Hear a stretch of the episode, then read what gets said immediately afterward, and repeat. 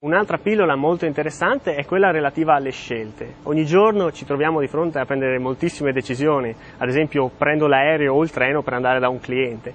Alle volte si tratta di scelte molto semplici, altre volte di scelte decisioni molto più impegnative, scelgo quel fornitore o piuttosto quell'altro. L'elemento comune è quante alternative abbiamo, quanti fornitori, quanti prodotti diversi possiamo acquistare.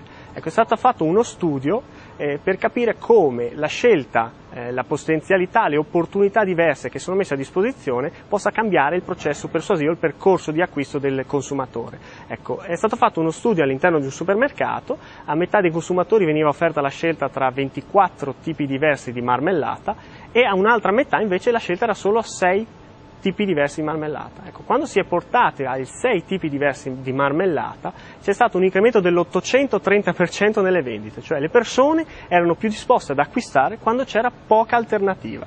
Questo è molto importante, per cui si può pensare di ridurre il proprio catalogo di prodotti e ridurre le categorie in modo che un utente che debba scegliere ad esempio tra delle fotocamere digitali non debba scegliere tra 1000 modelli diversi ma solamente tra una decina di modelli diversi scelti accuratamente.